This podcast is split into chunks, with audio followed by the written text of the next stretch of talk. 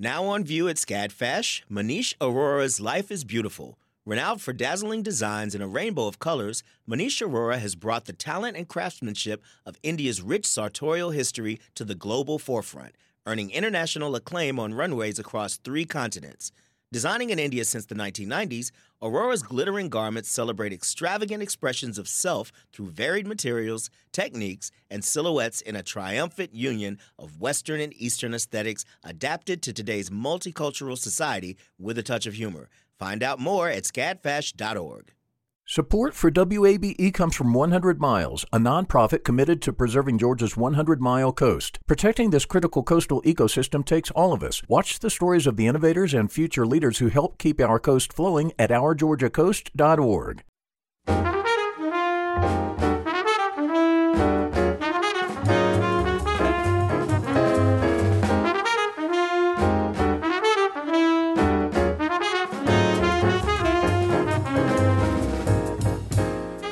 WABE in Atlanta, this is City Lights. I'm Lois Reitzes. Thank you for listening. Dedicated students with something to say are featured in the film Artscape 2021.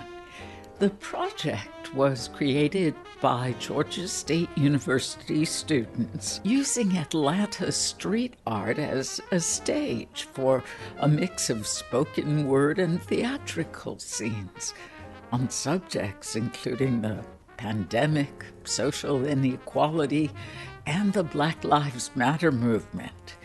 The film will air on our TV station, ATL PBA, this Saturday and we'll hear about Artscape today from GSU Professor of Practice in Acting and Directing, Susan G. Reed, and actor Nadine Banton Brown. First, the Atlanta Symphony Orchestra is returning to live performance this weekend in Symphony Hall. Conductor Robert Spano, the ASO Music Director Laureate, will be on the podium to conduct a thrilling program of music by Beethoven. He joins us now via Zoom. Maestro, welcome back to City Lights. Great to be with you, Lois. This is a very special return to Symphony Hall. And I was hoping you could tell us why you chose the pieces on this particular program. I think it was as simple a thought as wanting to do the most symbolic, iconic, fundamental cornerstone repertoire that identifies who we are imaginable. And that's Beethoven. And it's certainly both fives, the Fifth Symphony and the Piano Concerto.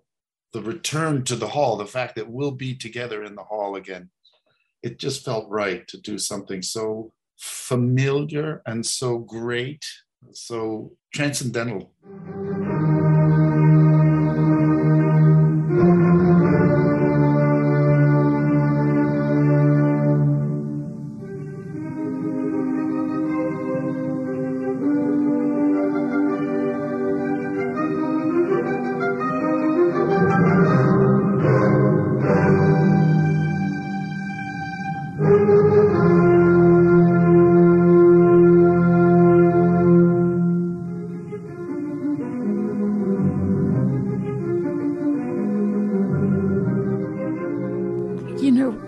You're hearing this piece for the very first time or you've heard it countless times, the piece has stunning impact.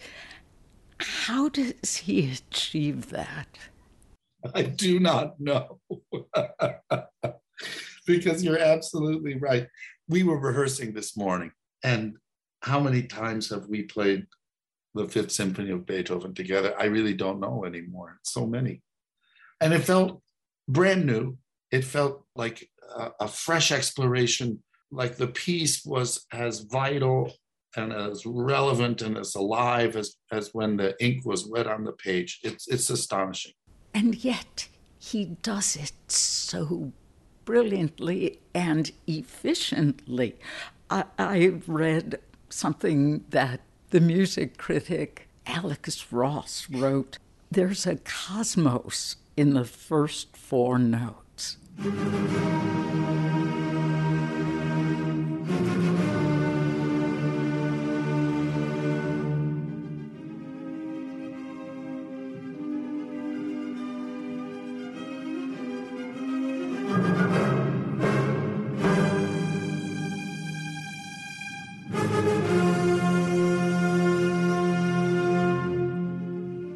Would you guide us through how those first four notes form a unity throughout the entire piece?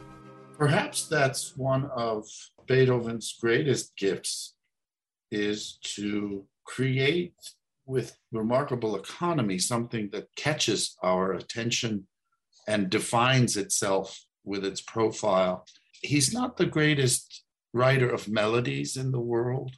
He's not the greatest contrapuntist in the world. He's not the greatest orchestrator in the world. There's so many things about Beethoven that, well, why, what, how does he achieve such enduring results that that we are gra- we gravitate to the the greatness of the message after all this time and i i think it's the, it's that uncanny gift of creating something that has such strong character and profile and message that is unmistakable and we can't forget it. It sticks. The essence of the piece is conveyed in those first four notes. And listening to the fifth, it seems there is a dramatic scenario or a narrative behind the work although we know Beethoven didn't include one. But the way the piece moves from darkness to light, triumph over adversity, do you have the feeling this was supremely intentional? Oh, I do. There's no mistake about it. He definitely creates that trajectory. And he wrote enough about it, spoke enough about it, that even though there's no explicit program associated with the piece. There was a personal one. We know that that was there. And even if we didn't, the dramatic trajectory, let alone the musical trajectory of the piece, is so clearly one of triumph through adversity.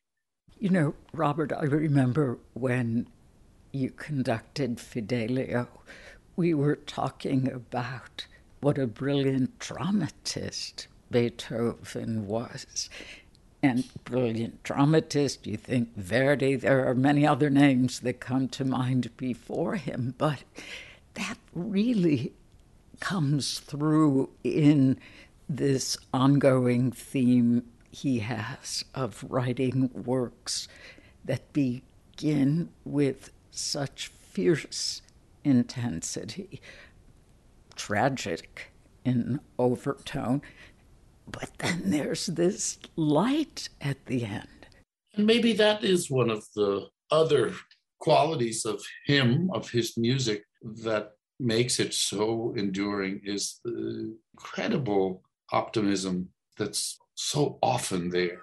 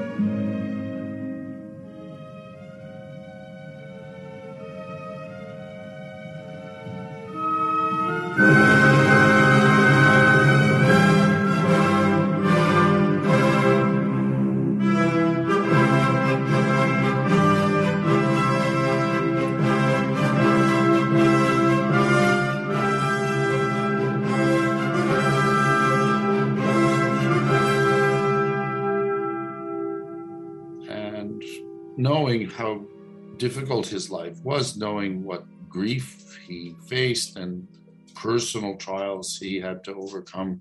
There must be something about that quality of optimism, that quality of hope that keeps us listening to him over all these centuries now. Do you know how advanced his hearing impairment was when he wrote this work? I'm not the best expert, but I know it was certainly well on its way. Uh, the impairment was well on its way because that starts already earlier. And what a strange uh, fact of, of musical history, of human history, that this greatest of composers lost the sense that links to his art. I mean, it's just astonishing. And that interior world, that interior sound world that he was able to create and convey for the rest of us. I was hoping you could take us from the third movement, marked scherzo, which means joke in Italian, and typically in this era, the third movement, the scherzo, was, if not light-hearted, then dance like in character. Not so here. How would you describe the third movement? I think maybe one of the most salient features of it is how varied it is in mood.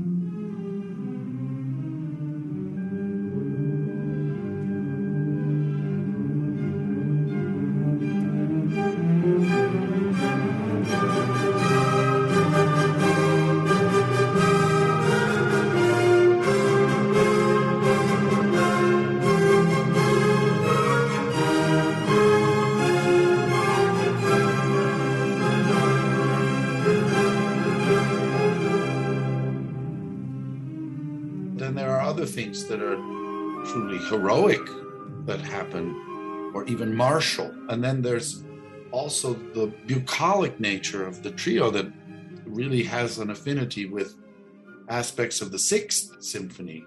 It's interesting that he presented five and six together in his life.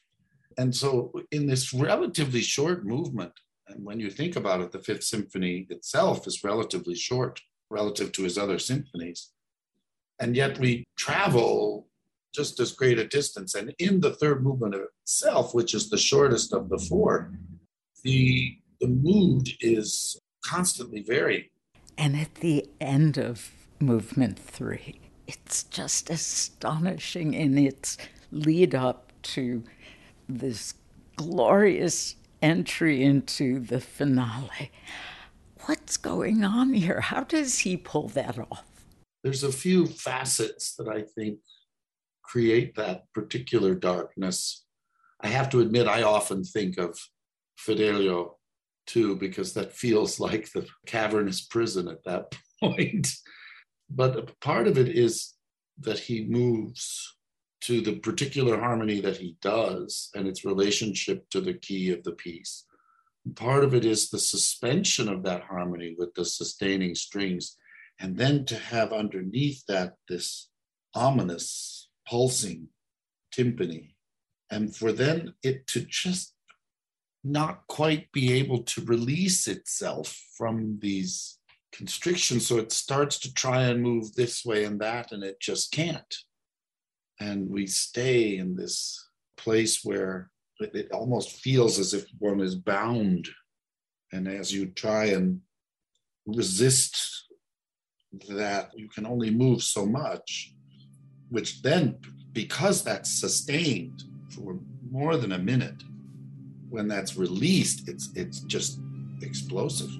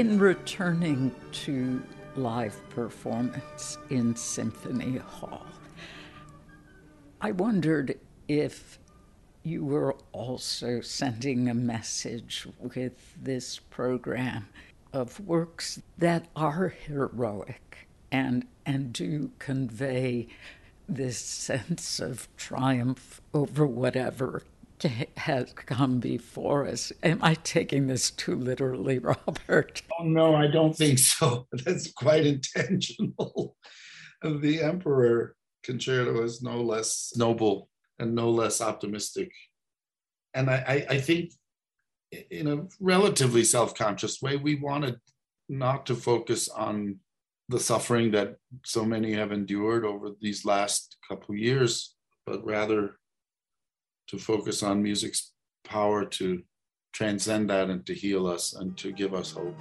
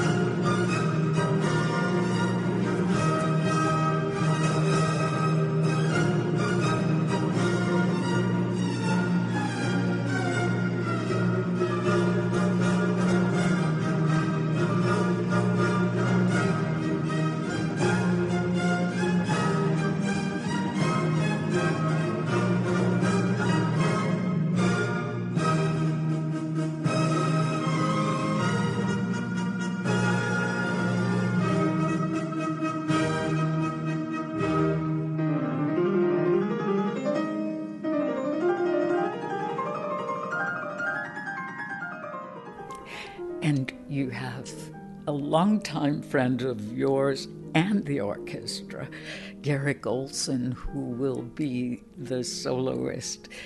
You've been through quite a number of concerts together.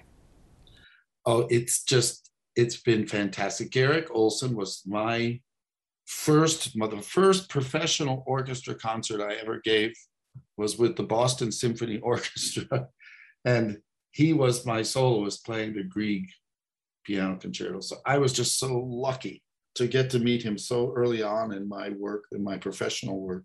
And we've worked together ever since. He's such a giant of a musician. And he's the kind of soloist who brings a depth of understanding of the music that's far beyond the, the concerns of playing the piano he brings a sensibility when he's playing a concerto that includes everything the orchestra is doing, that includes a, a rich, deep understanding and relationship to the music of the composer. It's, he's an extraordinary artist. I think you are very well matched. We think about round numbers when we think of observances. I hesitate anniversary to, to use the word anniversary. But 20 years ago, your first concert of this season had to be drastically changed. Have you thought back on your first concert in 2001? Now, here's the subconscious at work because this was unintentional and I didn't realize it until this morning, actually. The program, as announced and planned, would have been Don Juan, conducted by Donald Runnicles. I was meant to conduct a Mozart concerto that we put together. So the first movement of the Sinfonia Concertante for violin and viola, the second movement of the concerto for flute and harp, and the third movement of the Sinfonia Concertante for winds. Then Donald and I would have played the Mozart two piano concerto, and then I would have conducted Till Eulenspiegel. So that all went away. Donald couldn't get here at all. We needed to shift and respond to the horrifying events that were mere days old when we were set to perform. And so that program went away. We actually still did the Mozart violin, viola, flute, harp, and woodwind mix, but we did Tchaikovsky's Sixth Symphony, which ended up being a very cathartic and powerful instrument for us to process together the tragedy of, of that time. Of the 9 11 attacks. Exactly. But next week, we will be performing Don Juan and Till Eulenspiegel on the next week's concert. So, and I didn't, I hadn't put that together. But that was the lost program from 20 years ago. Not entirely, but those two big Strauss pieces. Okay. We don't know if it's apocryphal, but the received story is Beethoven said the first four notes of his Symphony Number no. Five symbolized fate knocking at the door. What you just described sure sounds like fate to me. that's that's just amazing in how it relates to two decades ago. Yeah, and that it was not by design entirely. So something was at work there. It's, it's interesting because of that of the symphony's relationship to fate, and as I've been, we were discovering we were doing uh, there were a couple things this morning where i'm thinking well why didn't we do that 10 years ago in the in the beethoven? You know we're still discovering. It's endless. The, the piece is never fixed. But the fate aspect is uh, that's embedded in its dna and i've been thinking of that wonderful myth at the end of plato's republic where the soldier is uh, given a glimpse into the underworld and sees that the souls wait to ask the fates to weave a particular life for them when they return. And then they pass through the river as they return to life. Is incredibly beautiful. The tapestry of free will and, and fate, our relationship to destiny and our freedom of choice in relation to destiny. The, the symphony grapples with all of those mysteries so beautifully. Conductor Robert Spano is the Atlanta Symphony Orchestra Music Director Laureate.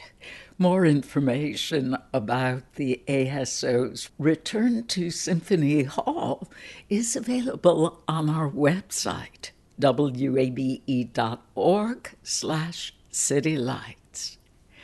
In a moment, we'll listen back to my interview with actor Renee Lawless. You're tuned to WABE Atlanta. The field of mental health counseling is growing rapidly, and Richmont Graduate University can equip you with everything you need as a licensed professional counselor while integrating your faith into your clinical practice. Programs are offered in Atlanta, Chattanooga, and online. Apply today at richmont.edu. That's R I C H M O N T.edu. You love free, and at Ameris Bank, so do we. That's why we're proud to offer worry free, hassle free Ameris Bank free checking. Manage your money your way with convenient access to digital, mobile, and telephone banking, all with no monthly service fee or minimum balance requirements. At Ameris Bank, we're with you. For more information or to open an account, visit our local bankers in person or online at amerisbank.com slash free checking. Other fees such as overdraft fees may apply. Ameris Bank, member FDIC, equal housing lender. This is City Lights on WABE. I'm Lois Reitzes. Thank you for listening. The TV series The Haves and the Have Nots ended this summer after a successful eight season run on the Oprah Winfrey Network. The show was based on hometown hero Tyler Perry's 2011 play of the same name. In 2018, actor Renee Lawless, who starred as Katheryn Cryer on the drama, stopped by the WABE studios to talk about this show. She began discussing the premise that one can be rich yet still miserable basically, whether you have money or whether you don't have a lot of money, you still have the same kind of problems. You still maybe have issues with your family, you have issues with your children, you have issues with life. Some people can handle those issues differently because of their means, but you know, you can have all the money in the world and no friends. And that's something that is difficult for people who face financial strain and struggle all the time. It's very difficult for them to comprehend that because right. money can be a solution to everyday struggles. Exactly. And I coined a phrase a few years ago, even though my character is she's a matriarch and she's kind of worth two hundred and fifty million dollars. But I I said, you know, most women could not relate to having fifty million dollars. But fifty million women can relate to another woman's problems. Very and, wise. And my character, Katheryn Cryer, has her fair share of issues. Tell us more about that. Her. She is a matriarch. Um, I used Jane Wyman from Falcon Crest as my muse. It's that kind of, you know, Falcon Crest Dallas uh, dynasty type soap, and um, she is old money deeply rooted in tradition and very prideful as a result. Married to someone who pretty much probably did marry her for her money and the problems that ensues. And he is a man about town and, you know, a Rolling Stone. And she But is, not Mick Jagger. Oh, no, it's the wonderful John Schneider. He is brilliant as the role of Jim Cryer. And she is slowly kind of coming into her own. She's always been a powerful woman, but and you, when you first met her years ago, you you really didn't understand who she was. She was very mean, almost cold. And then you got to understand where all that came from, and now she's everybody cheers for her. We have a clip okay. to listen to from the haves Wonderful. and have-nots in this scene, with one child gone and the other confessing his crimes to the district attorney. Katheryn and Jim finally decide that their twisted, painful journey together is at its end. Now more than ever, I, I, I guess it's true that a mama bear will fight for her cubs. Not this time. Amanda is dead, and Wyatt is out there in a confessional. And this mother is done. Wiped out. I mean it. I'm done. Why don't we just let the whole thing fall apart? Hmm? Whatever happens to Wyatt happens to Wyatt. You and I, we uh, retire. We go away. Retirement. Mm. That would be great. Divorce would be better. When you are finished shooting that, Renee, how do you get out of that intensity? Well, what you don't realize that that particular scene, we are literally having this conversation in my daughter's bedroom that has just been recently repainted because she shot herself in that bedroom. And I am sitting in there and and he and he and I, uh, uh, Jim and I, are finally having a heart to heart that we have not had in a very long time, and that that conversation there would normally be screaming at one another. So, uh, how do I get out of it? The beauty of our company, our cast, I call it company cast, is that we all have such a great love and respect for one another, and we're so encouraging. And the beauty of our director, Tyler Perry, lets us have that moment. He says, "You know, breathe. I, you do the work." you prepare to go into the scene, but then once it's over, you have that moment to breathe. And as far as John and I, John Schneider, there have been many times that we've had situations, even screaming matches, that we kind of, if it's a screaming match, we do a high five at the end because we're having way too much fun. But if it's something like that, it's usually a moment of hugging. I just, you just take a moment. Although we go fast, if I needed to pull out of that and not carry that same emotion into the next scene, then I get that moment. If you have just tuned in, we're talking with Renee Lawless, who stars as Katheryn Cryer on Tyler Perry's hit drama, The Haves and the Have Nots. Um, you mentioned how much you respect and enjoy working with Tyler Perry. I read that he likes to hire theater actors. Yes, he does. Projects. Why do you think that? Well, that's how he started. Started, you know, with all the shows he wrote about Madea. Now, most of his stage plays, Madea are in them, and they still are. He's still got a successful Madea run uh, going around the country. So he has a great deal of respect, I think, for their work ethic.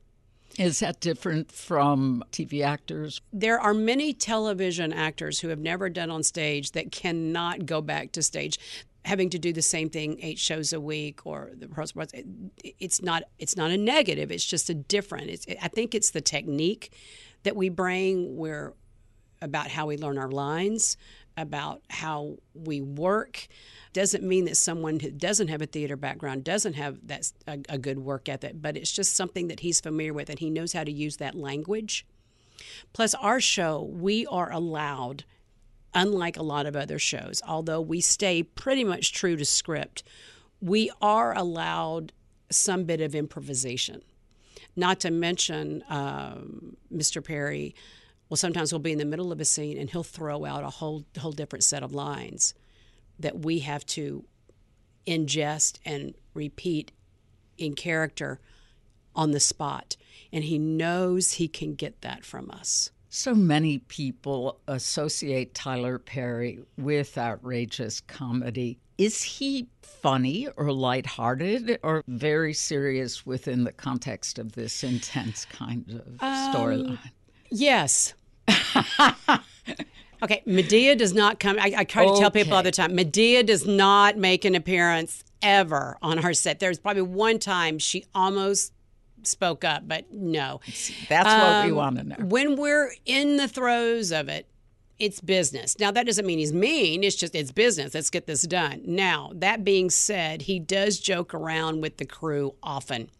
And God help if there's a brand new PA or a brand new young crewmaker, oh, crew, no. crewman on What's the set. What's the initiation? the crew just waits because he will do something that will humiliate them Aww. and embarrass them. It's an initiation, and then we all clap. I mean, it's literally like, but they haven't done anything, but he'll call them out. He'll say, like, why did you put that piece of tape there or whatever? They're doing their job.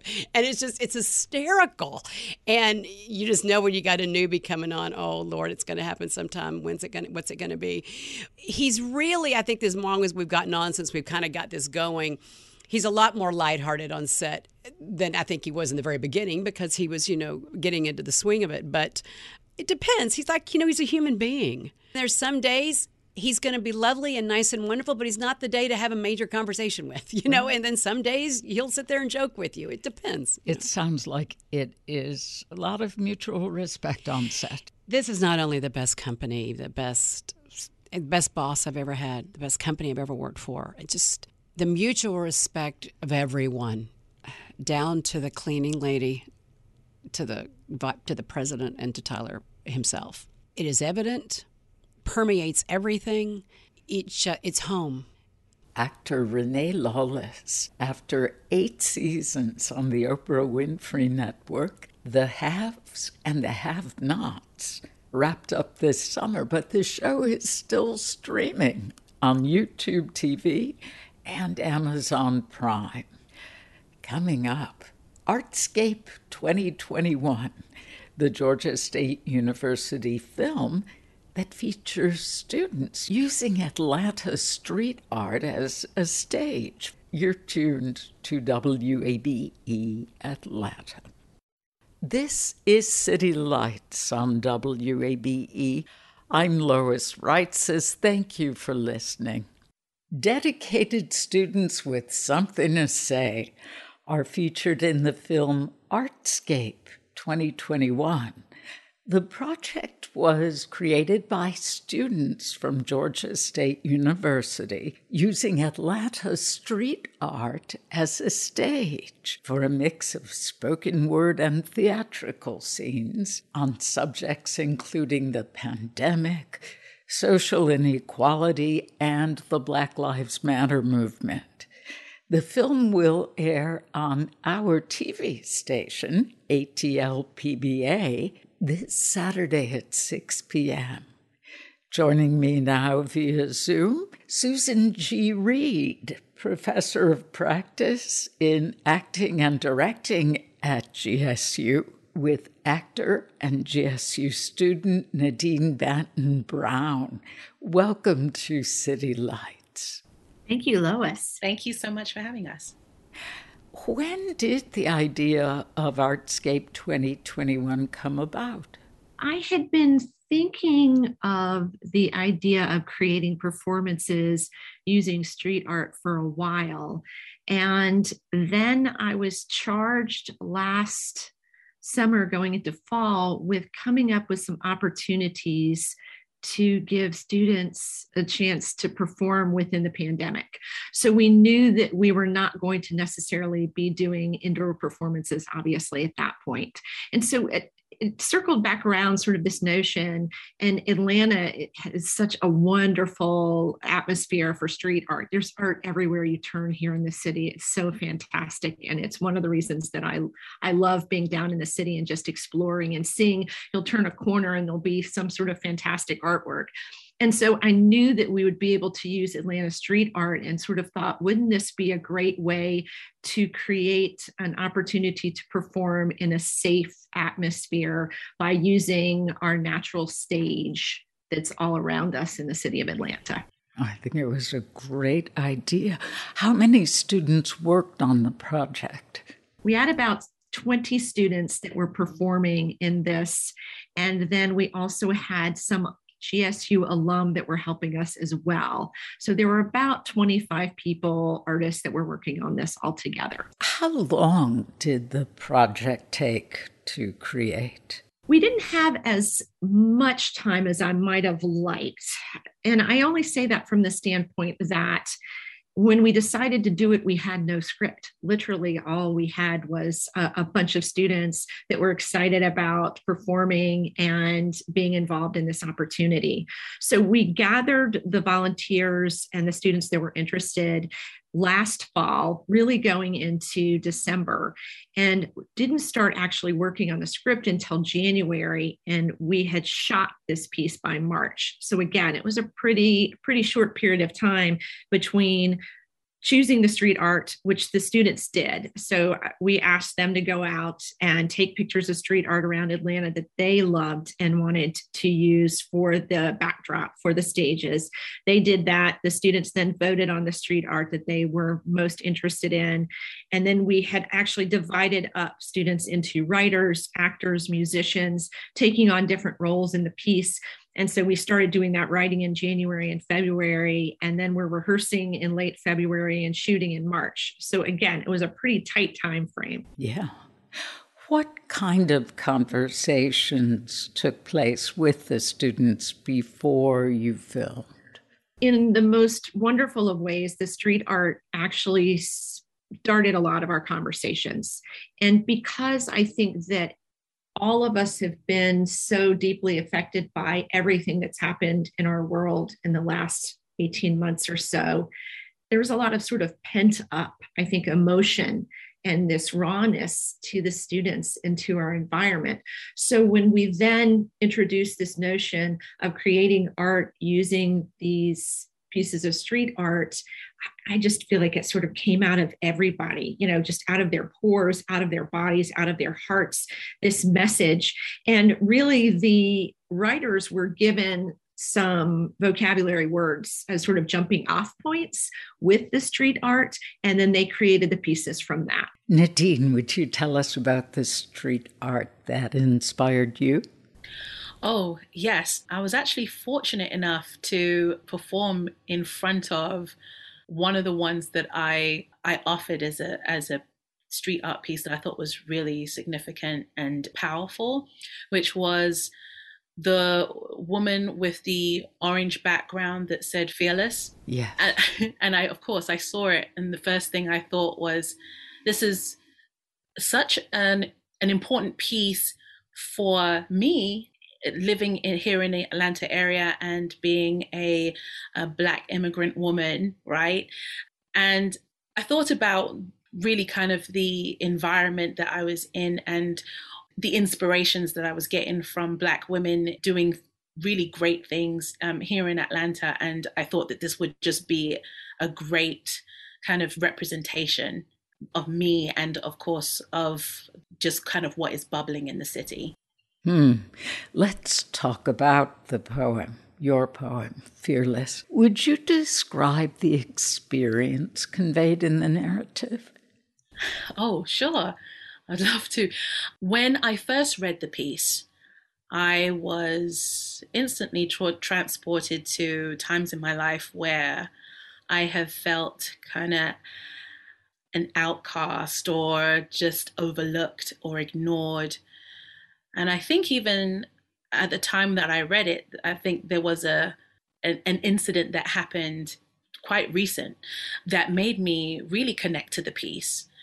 And I just imagined myself on a platform on a train station, you know, a crowded train station, and how this person kind of just didn't see me and pushed past me and didn't even acknowledge me. And I held on to the feelings that that came with of not just anger, but just a, a, a proudness of just kind of standing firm in what I believe in and of who I am, and the desire to be seen and to be heard.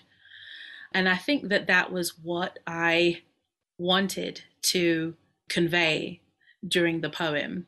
And through direction, um, through Susan G. Reed, we kind of honed in a little bit on the notion of embodying that and somehow just making that a part of the body you know as i am describing what is happening. And and and that to me felt it felt right. It was such a small thing a simple gesture almost he brushed past my arm, and for a minute, it seemed like maybe I misunderstood. Like it was a kindness. Like I'm here to stand by your side. Like I'm here to protect you. Like you matter. But it was not. It was it was a brush past that said you don't belong, you're being dismissed, you are insignificant, you are invisible. And in that moment, I made an adjustment. I decided to rewrite it, that gesture, that brush past. I decided to take it back, to reclaim it. Not with anger or animosity, just with words and action. Very simply, excuse me, I said as I brushed past him, my full body taking over that space, taking it back. Our eyes met. He didn't expect it he didn't expect me to fight back, if you can even call it fighting back. I saw that he felt the sting. I claimed the space. I love the physical experience, which, as you convey, can seem so slight, almost easy to dismiss initially, but how that becomes this metaphor for being ignored or not even perceived as being there and is outright rude. The spoken word performance speaks on two levels. You talk about the spaces in which women are excluded and the spaces from which Black people have been excluded historically. How can this generation of Black women and men reclaim those spaces? That is one thing that I have a lot of hope for. I think that what we're seeing, especially in these spaces of art and creativity, that we are seeing more Black people expressing themselves in a very authentic way. And I think that that is the key to inspiring younger generations and to give them a voice of their own. You know, I am a non traditional student here at Georgia State. And so there was a notion of, you know, I'm a little bit older than the other students. And I was also getting something from a lot of the, the other students that were on set. It was a a communication and a good communication. I was able to see some of the things that the younger generation happened to be experiencing. And I think that that should continue, that there is a particular kind of communication that happens across generations and across race as well, that happens in creative spaces that we have to keep alive. In addition to themes such as the pandemic, social inequality, and the Black Lives Matter movement, Susan, can you explain how the film addresses intergenerational conflict and differences?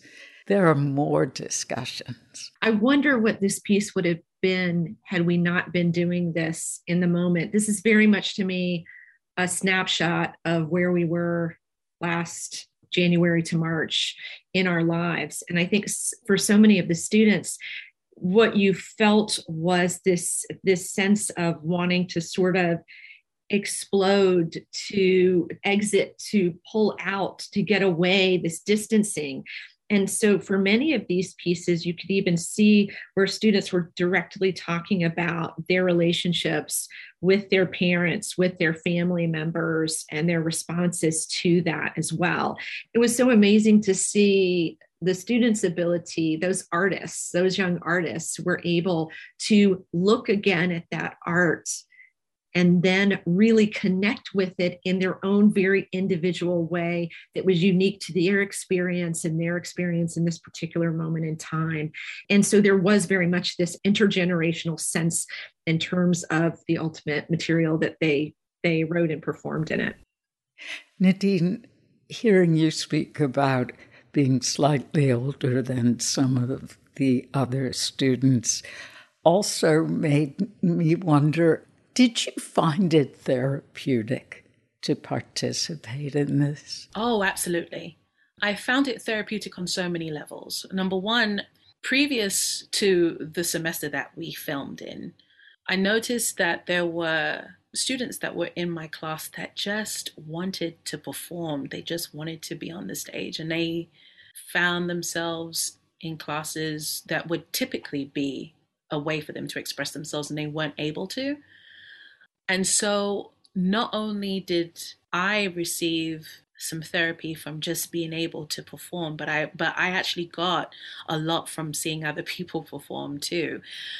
It was also therapeutic for me. You know i'd spent some years away from the stage and this was me kind of coming back. And i found peace in in knowing exactly that this was something that i have a desire to do, but that there was a need to express myself that I forgot that I needed.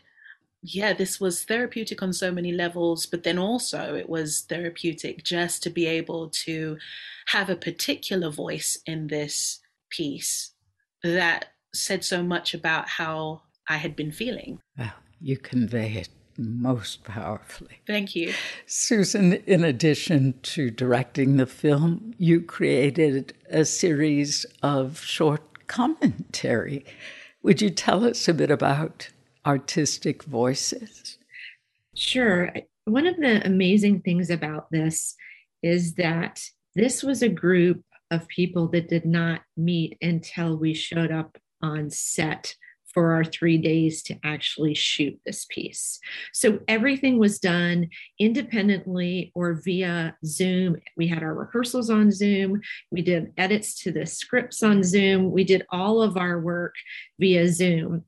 And so, because of that, it was a really unusual process for us. And those interlude pieces that you referred to, I actually had a series of questions that I asked all of the performers to respond to, and then took their answers and pieced their answers together to create those.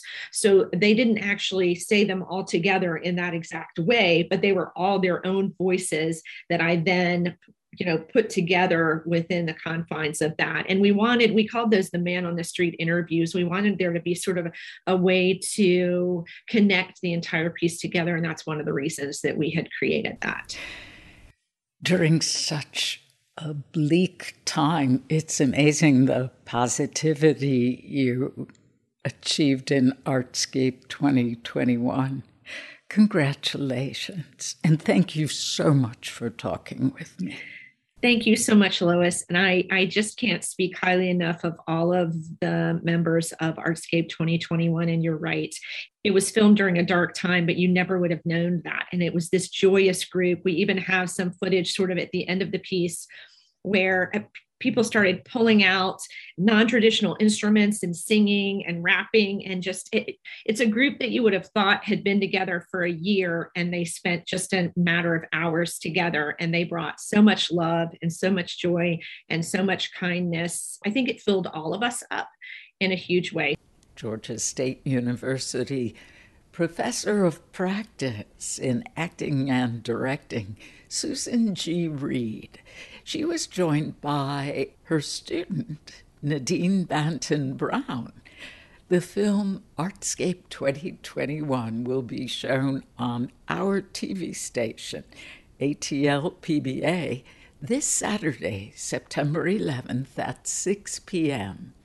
More information will be on our website, wabe.org slash citylights. You've been listening to City Lights, our daily exploration of arts and culture. Tomorrow at 11 a.m., Come From Away.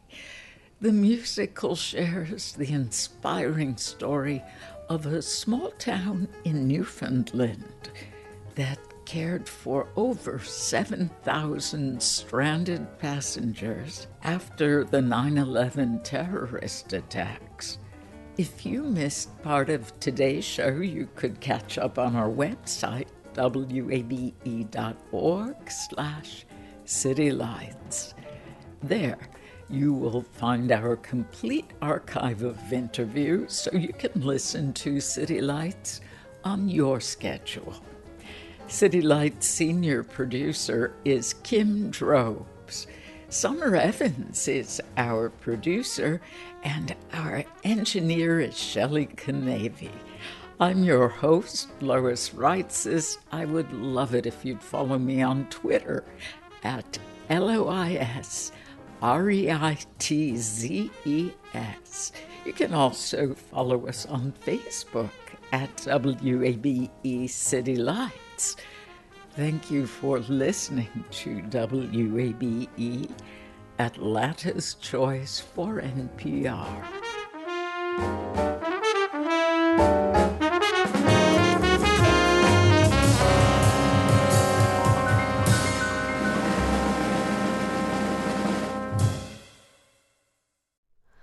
Hi, it's Terry Gross, the host of Fresh Air. We bring you in depth, long form interviews with actors, directors, musicians, authors, journalists, and more. Listen to our Peabody Award winning Fresh Air podcast from WHYY and NPR. The world is full of mysteries. Are ghosts real? Is that yogurt expired? Hey, the unknown can be scary, but when you donate to WABE, you know where your money is going. Your gift supports the journalism that keeps you informed and the programs that pull back the curtain on complicated stories. Help us make the world less mysterious. Become a member now. Go online to wabe.org/donate and thanks.